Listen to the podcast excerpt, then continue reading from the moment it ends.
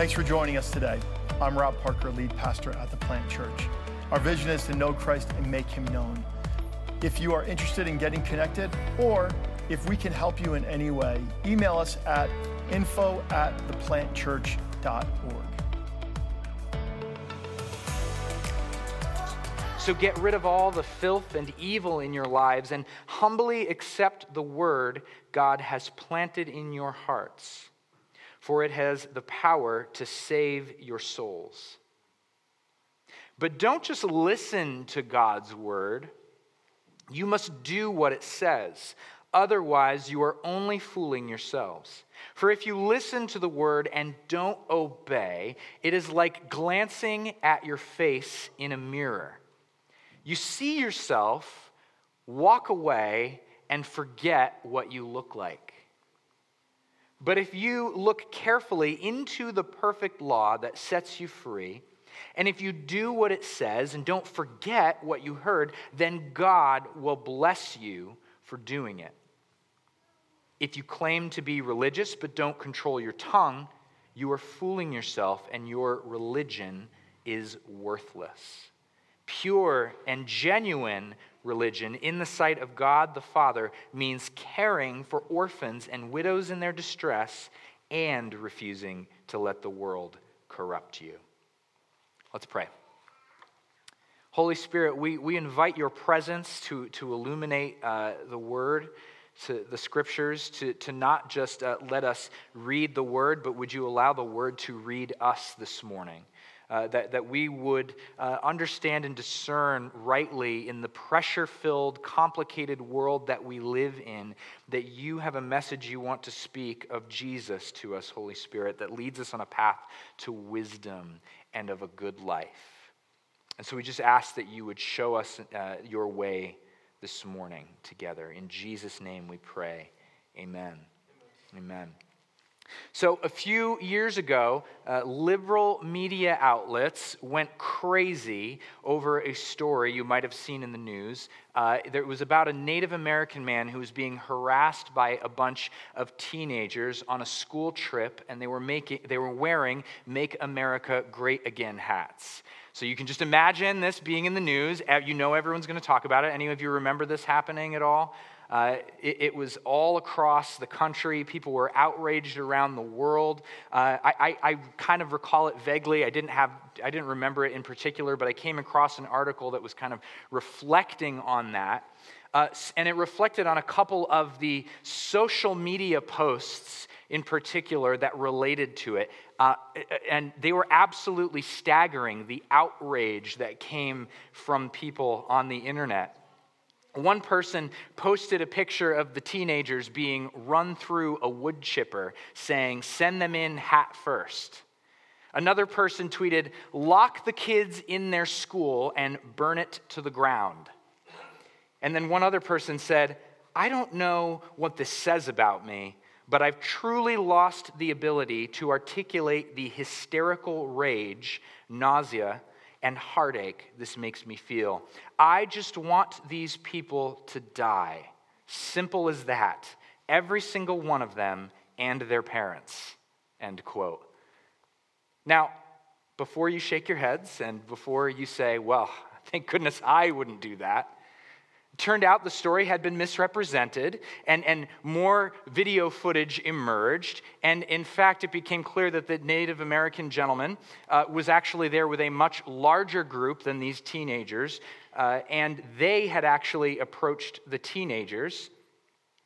And uh, they were, uh, while these teenagers were waiting to board their bus to leave from their school field trip. And while the teenagers certainly responded to the intimidation with harassments and verbal assaults of their own, they are still responsible for that, uh, they were not the instigators that they were painted to be.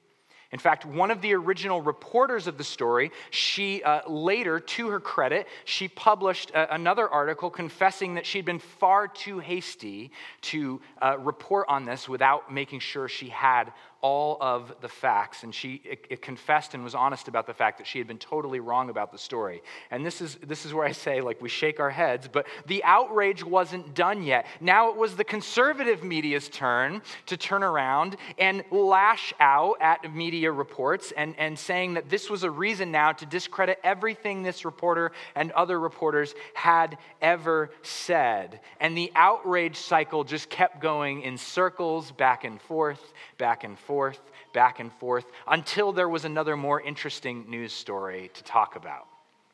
How many of you know, if you don't remember this story in particular, you know the news stories because they happen seemingly every week, right? And this phenomenon has, has become known to us as outrage culture outrage culture. And, and we hear of something and we think it's unjust and, and we say, How dare they? And we shake our heads and, and we say, This is unbelievable. Why would they ever do that? And we become offended and suddenly we believe it's our duty to speak out angrily and even violently against our perceived enemy. And our desire here in this moment is truly uh, justice. We want justice to be done. We see something that looks wrong and we want to see right happen instead, absolutely. But when we do this, we succumb to an endless cycle of rage and anger. And we're not part of a solution, we're just part of an ongoing cycle of back and forth angry t- conversation. Now, this isn't just limited to a news cycle and social issues, is it? This takes place in our neighborhoods, with our friends, in, in our workplaces, in our families. Now, I know you've been in a conversation with someone, and, and, and your friend says to you, You would not believe what so and so said to me and then we think we need to somehow uh, defend our friend or, or get, get on our high horse and we need to go tell them and give them a piece of our mind. How dare they say that? Or you will not believe what this person has themselves into. And, and, and, and the rumor mill starts and the gossip starts. And, and without context, you go on a one person justice mission to make sure everyone knows that this person was in the wrong and everyone else around needs to know that they did a terrible thing and they said a terrible thing. And we do this in our homes, we do this in our neighborhoods with our friends. We spread our dissent and outrage in our offices, on PTA boards, or wherever else over how displeased we are with what was said or done by this other person. And we actually bring outrage culture into the church and we, we don't like decisions even that are made in church, or maybe it is loosely connected with church, but we as church people begin to let outrage culture dictate how we live our lives. And, and when someone uh, disagrees with us or we disagree with someone, we make sure that everyone knows that they're wrong, and here's the five reasons why, and let me get out my, my biblical passage to explain why they're wrong too, and I'm going to make sure that justice is done with this issue. Now, I know none of you have done that, but I know you have friends who have done things like this. Christians, let's be honest with ourselves, we can sometimes be the worst offenders when it comes to this. Because not only, I heard an amen, I appreciate it, brother. Uh, not only do we describe how we feel and, uh, and our own emotions about it, or, or, or we communicate that we're angry about something someone said, a lot of times we love to attach our emotional experience to God and say, God does not like this. And it's really just us talking, and it's a really convenient way for us to make sure that our perspective wins the day and justice in our minds is done. And, and when we do this, what we're doing is we're allowing the pressure of an outrage culture that has a, a deformed vision of what justice looks like. It allows that culture to put pressure on us and shape us and form us and get us to react and act in ways that is, are full of anger and, and we spew our offense over people around us and it totally deforms and affects and causes problems and fracturing within the family of God. Are you with me?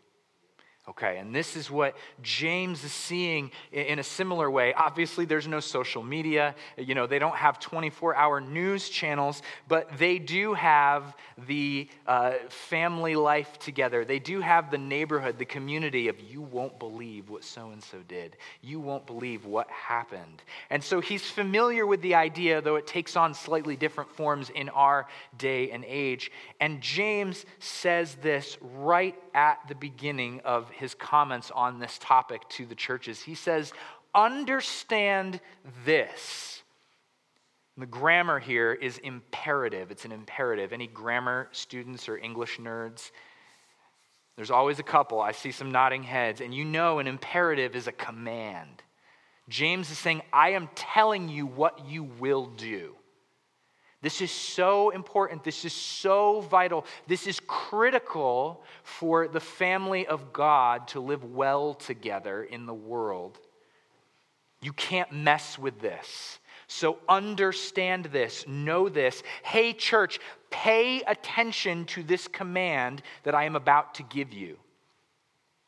You must be quick to listen, slow to speak, and slow to become angry. Human anger does not produce the righteousness God desires. Another translation says it this way human anger does not produce God's justice. Now, you may be offended by something you saw on the news or on social media or something a relative said to you. You're not going to believe what Aunt Edna said last night at dinner. You might be disgusted by what you see, even from other Christians in your church. And you might believe it's your responsibility to go give them a piece of your mind and make sure that everyone knows exactly who's in the wrong here and what the problem is. But James says that we need to humble ourselves when we humble ourselves, when we, when we want to let rage take over because of the pressures of the world to, to live that way and live offended, he says we need to instead accept humbly the word of God that's planted in us, that's growing. It's a different way to live. The, the gospel message that's in you means you live from a different place than the outrage you see around you. And that's what I'm inviting you into, James says. And that's what Jesus is inviting us into today. As we let the scriptures saturate our lives, as we become instructed by them, we learn that God's justice doesn't always mean telling it like it is to those who've offended us or angrily giving them a piece of our mind. It means being quick to listen. Mm, when was the last time that you were just so quick to listen when there was a conflict you were involved in? Like, oh my goodness, I can't believe they did that. Well, let me pause and let me hear it from their perspective first. That's not my natural reaction. And I bet if you're honest with yourself, that's not your reaction either. Like, let me see where they're coming from. I'm sure there's a logical explanation for this. And so we need to understand that uh, to seek understanding, we need to be quick to listen. That, that, that while the world might be quick to jump to conclusions and quick to shame and, and quick to uh, step into rage and speak violently against each other, we, as the church, as followers of Jesus, as the family of God, must be quick to listen. Even with those who completely disagree with us, completely live differently than us. We must be quick to listen. Well, Pastor, you don't know what kind of stuff they're involved in or where their philosophies or ideologies are going to lead. We must be quick to listen.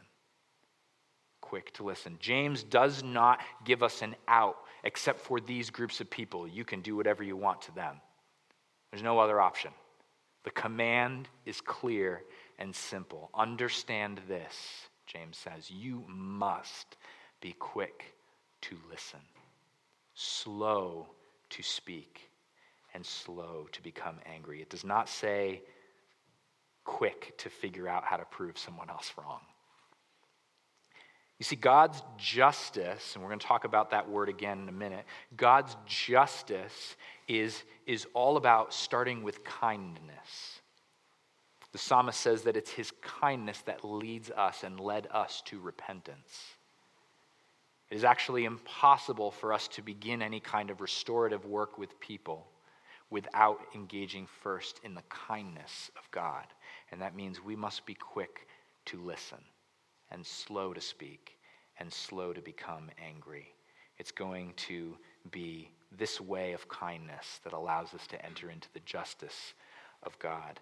So apparently, this was all happening a lot in these churches that James was writing to, as it's happening a lot in our day.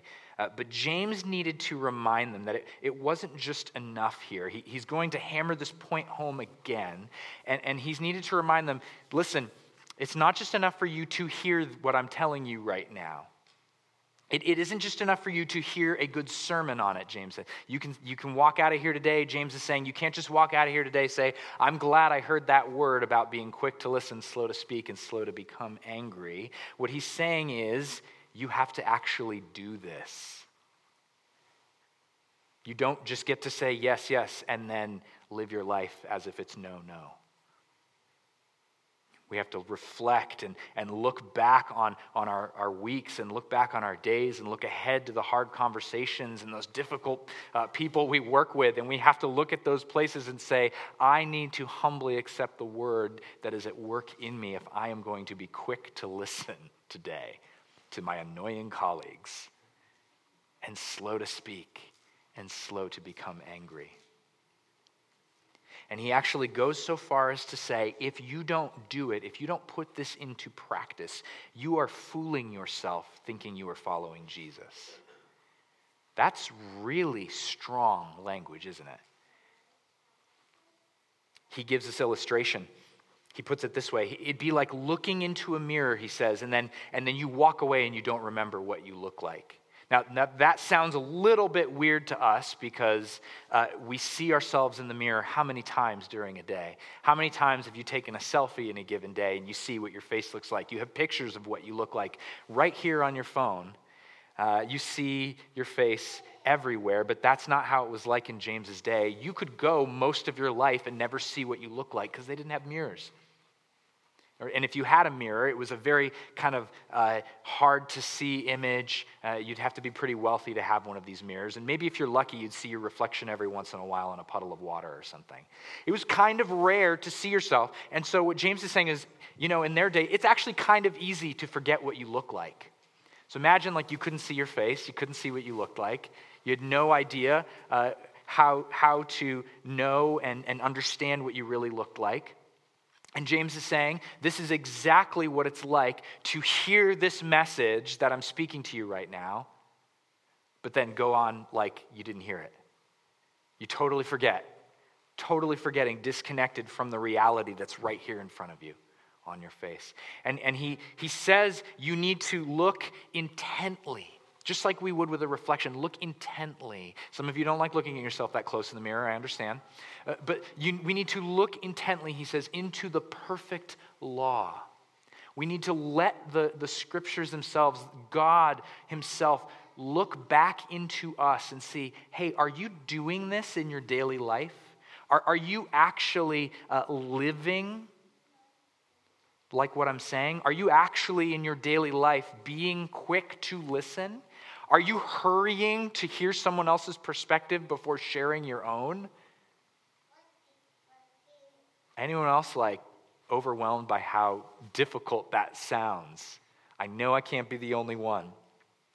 Essentially, as James is saying uh, here, is you are fooling yourself into thinking your character is starting to look like Christ if you just hear what I'm saying right now and then you walk away and you give your neighbor a piece of your mind. It looks nothing like Jesus to do this.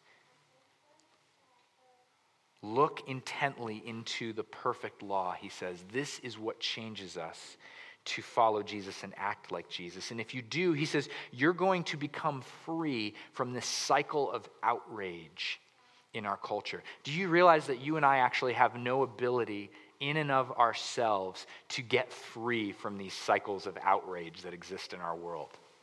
You, you actually can't get yourself out of it. This is, this is part of our broken nature, our sinful nature. And, and Jesus, through his gospel power, has given you the ability to step out and live unoffended in a very offendable world.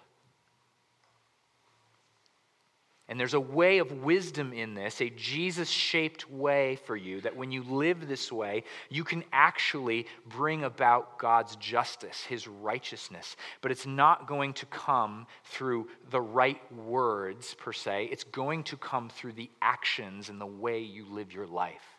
James is saying. So that's why it's so important. He's saying you can't just uh, say, nod your head at the right time in the sermon because that's the right thing you're supposed to do, or say that this is the right thing I should do. You have to actually live with actions that line up with it. You know, Jesus is more concerned with seeing his nature and his character formed in you than you knowing the right words and nodding your head at the right time.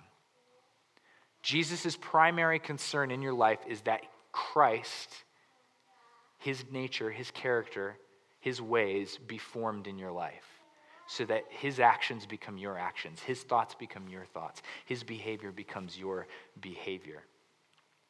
And James says that you'll know and others will know whether or not Christ is at work in your life based on your actions. And so he's driving this point home. This leads us to uh, a really uh, critical thing for us to talk about, a critical concept for us to talk about this morning. And I've mentioned it at other times. You notice how I've used this word justice and righteousness a bit interchangeably. And you notice in different translations, you'll see each of those words used interchangeably. And that's because this righteousness and justice are two sides of the same coin in the Bible. You cannot be a righteous person without doing justice. And you cannot truly do justice without being a righteous person before God.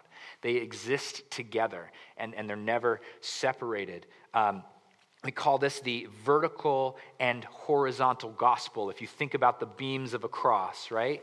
We have a vertical relationship with God, uh, to have his character, to know his ways, to, to live like him, to, to have a connection to him, to be in right standing, free from sin, uh, being up to date with our confession of sin, bringing everything that we've done in our life under the blood of Jesus, under his forgiveness. That's a vertical justice, vertical righteousness. But that's not the only beam of the cross, right? We also have a horizontal uh, righteousness or justice that is about how we interact with each other, how Christ's character that's being worked out in us is being displayed in the world. Are you with me?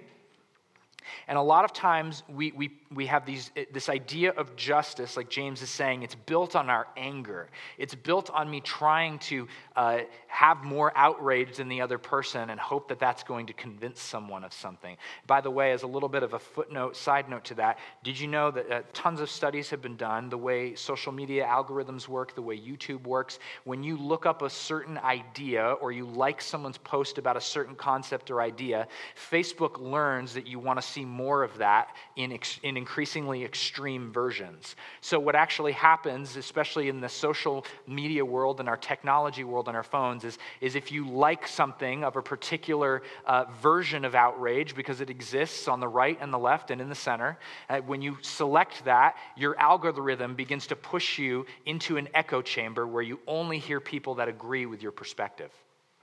You're not going to see other people who disagree with you over here on the other side and get a different perspective and opinion. So we need to be aware of that as Christians, as followers of Jesus. This, we have to have wisdom when we step into these places that uh, neither is offering a version of biblical justice, neither is offering God's righteousness. They are trying to use anger, rage, and violence in different ways to try and bring about human justice that's ultimately worthless.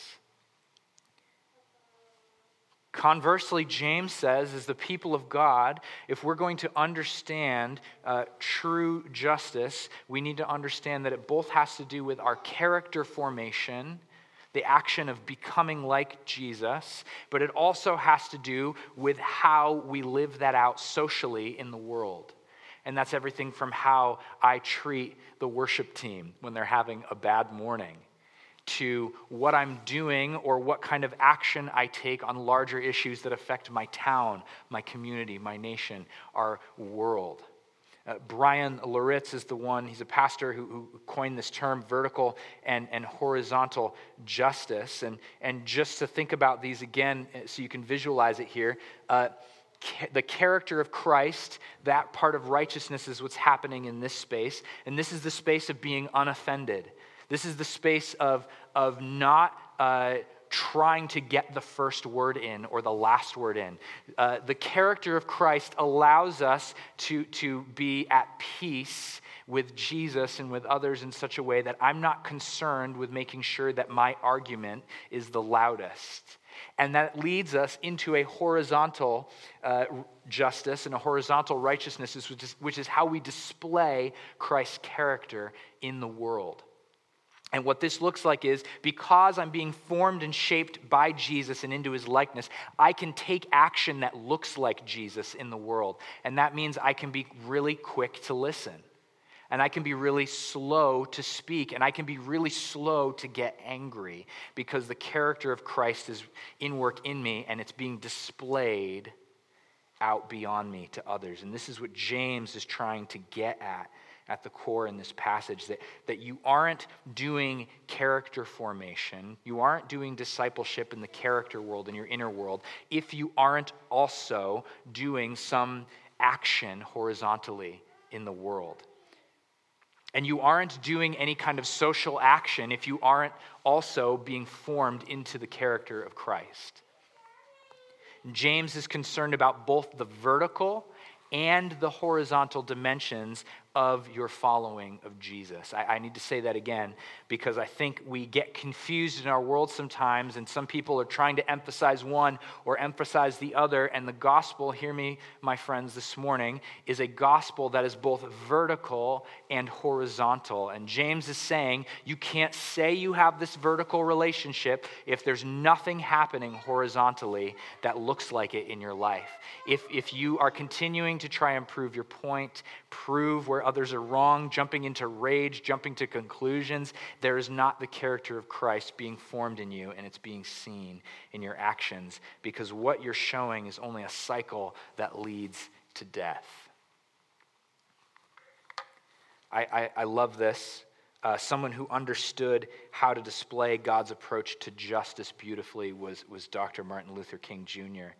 And, and he once said uh, to, to some white brothers and sisters who were attacking him, being incredibly vicious and cruel to him during the Montgomery bus boycott, he, he said this Do to us what you will, we will wear you down by our capacity to suffer.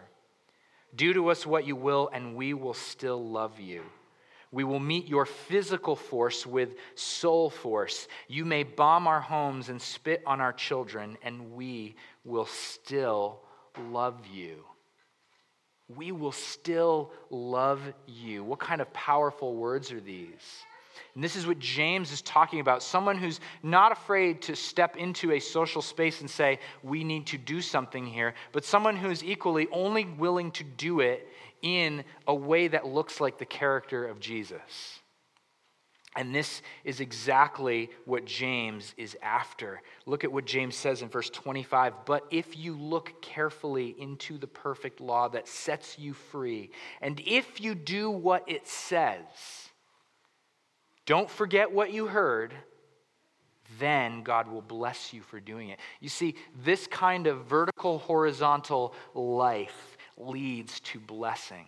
It leads to flourishing. When you both are a hearer of the word and a doer of the word, your life becomes full.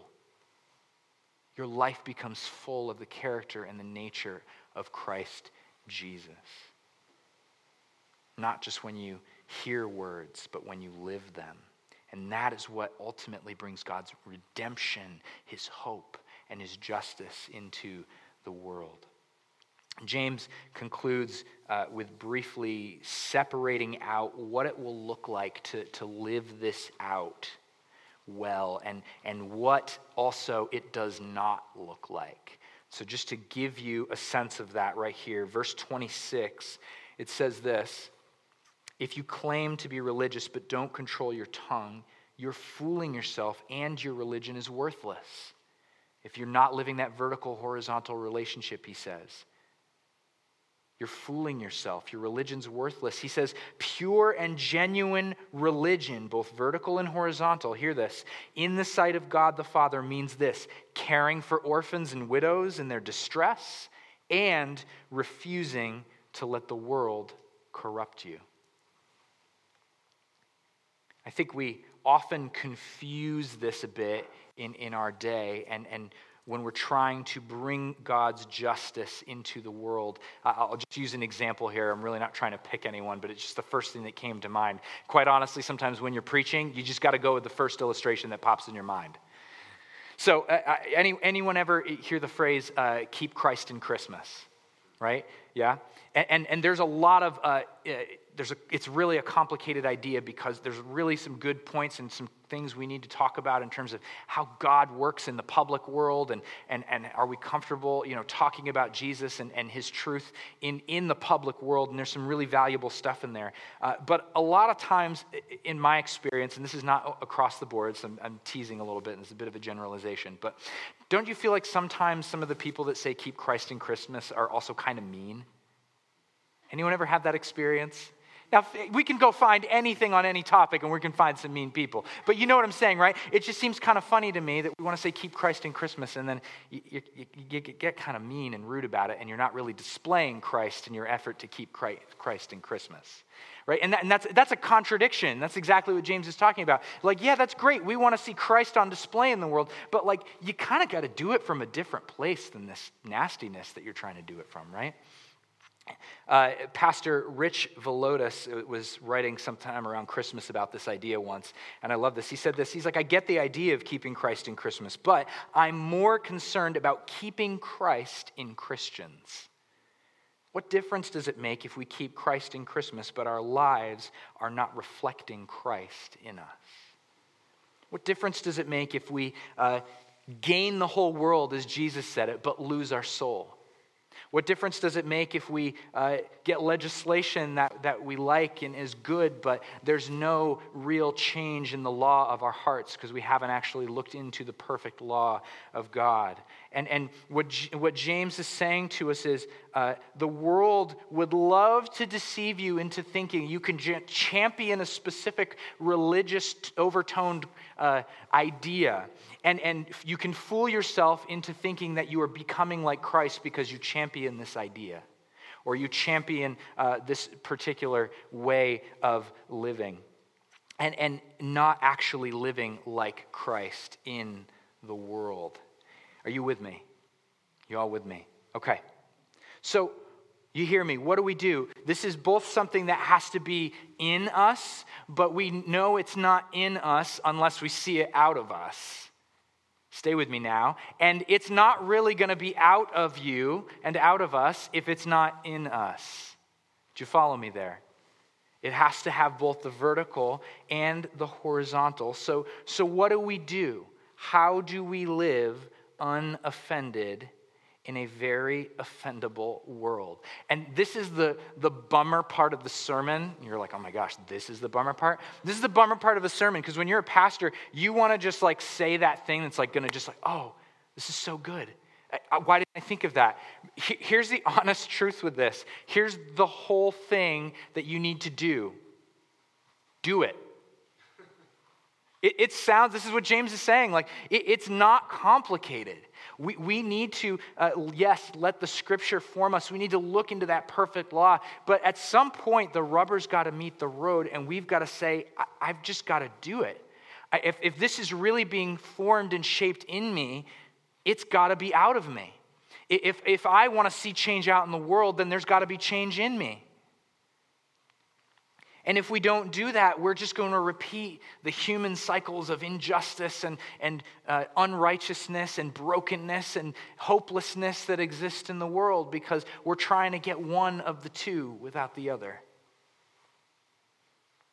So we need to do it. We need to have a deeply formed character that looks like Jesus, that's unoffended, that's, that's just not, uh, not that we don't take responsibility when we need to, but we, we have a character that's not offended when someone does something to wrong us or something that we believe strongly in. Uh, when, when we live in this place, we're unoffended. We're at peace with God. There's no need to prove anything. But equally, it doesn't stop there. There is a social obligation that James is calling us into in the world. If Christ's character is really being formed in you, James says, you need to be caring for the orphans and the widows. You need to go put your money where your mouth is. You need to go let your actions speak louder than your words, to borrow some modern phrases. So I don't have some profound thing for you this morning. Just, we have to do it. We have to do it.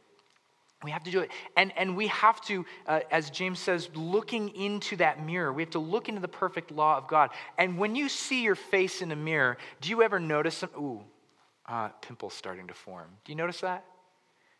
no, of course you don't. You guys have beautiful faces. You never see that.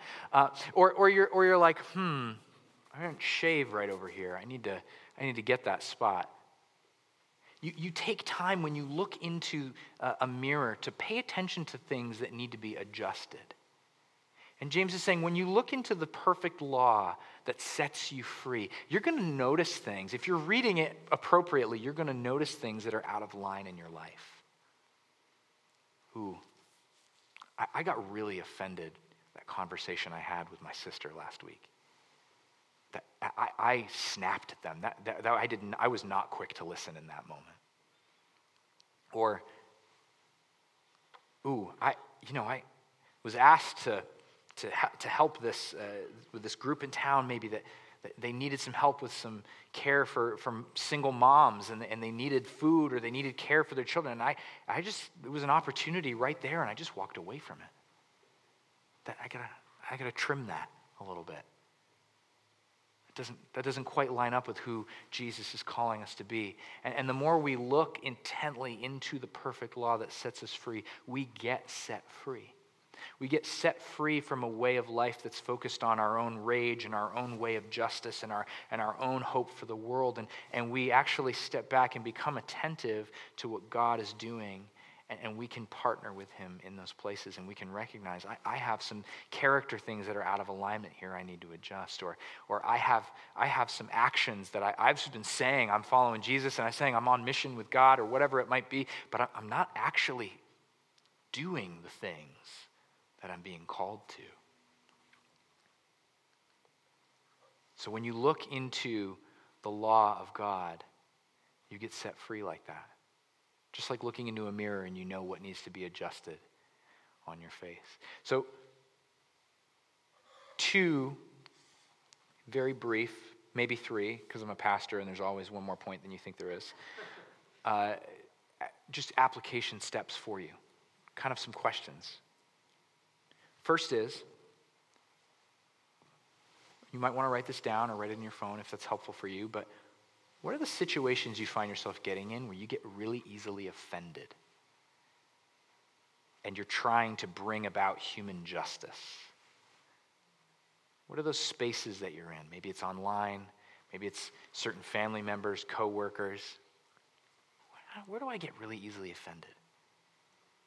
What, what, is, what is causing me to be quick to speak and very slow to listen and very quick to get angry?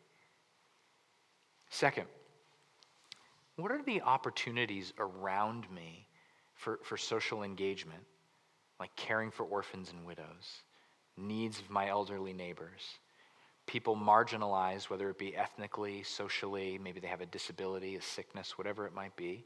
What are the opportunities around me to serve those people or to serve people in my community like that? That I've been ignoring because maybe I believe, well, that's, that's getting too political, or, or I don't have time, or whatever it might be. Who are the people in need? Those are really my two questions. And, th- and then I really have a, a tangible, tangible step for us this morning. Uh, Glenn Sandy, I'm totally going to put you guys on the spot. Can you just stand up? You're wearing some very interesting t shirts today. That's right. That's right. We, we actually have, as a church, um, like literally handing to you on a platter an opportunity to serve your community and be engaged socially in your community. So, Glenn helps run um, something in our community called Faith in Action that uh, Pedro mentioned earlier. And, and, and two Sundays from now, uh, we're partnering, what is it, like eight other churches around town, right? Uh, and, and we're going to literally be the church in our community and put our faith into action. Quite literally. Quite literally. So, so what that's going to look like, thanks, guys. You can sit down. Give them a hand. So, so quite literally, if we're saying Jesus is at work in us, then we need to see his character displayed out of us. So, in two weeks, we're, we're going to gather here at 9 o'clock morning, and we're going to have a very, very brief uh, gathering. There won't be any kids' ministry. We might sing one worship song. Um, and, and, we're just going to pray for the day. And, and then, folks from our church, you're going to go out and be the church in our community. Uh, and there's going to be an email that goes out um, today, and it's going to have a link for you uh, to sign up for all kinds of different volunteer projects that the Faith in Action team has put together. And, and I want to encourage you to, get your family together and say, hey, let's do a project together as a family. Grab your life group and, and say, hey, what's a project we could all do together? Uh, go with your ministry team, whether it be a worship team or, or kids' ministry team, whatever it might be, and, and say, hey, let's do a project together and let's go sign up in, in those ways. It was great having you with us today. We do hope that this sermon inspired you to know Christ and make him known. For more sermons and resources, please visit us at theplantchurch.org.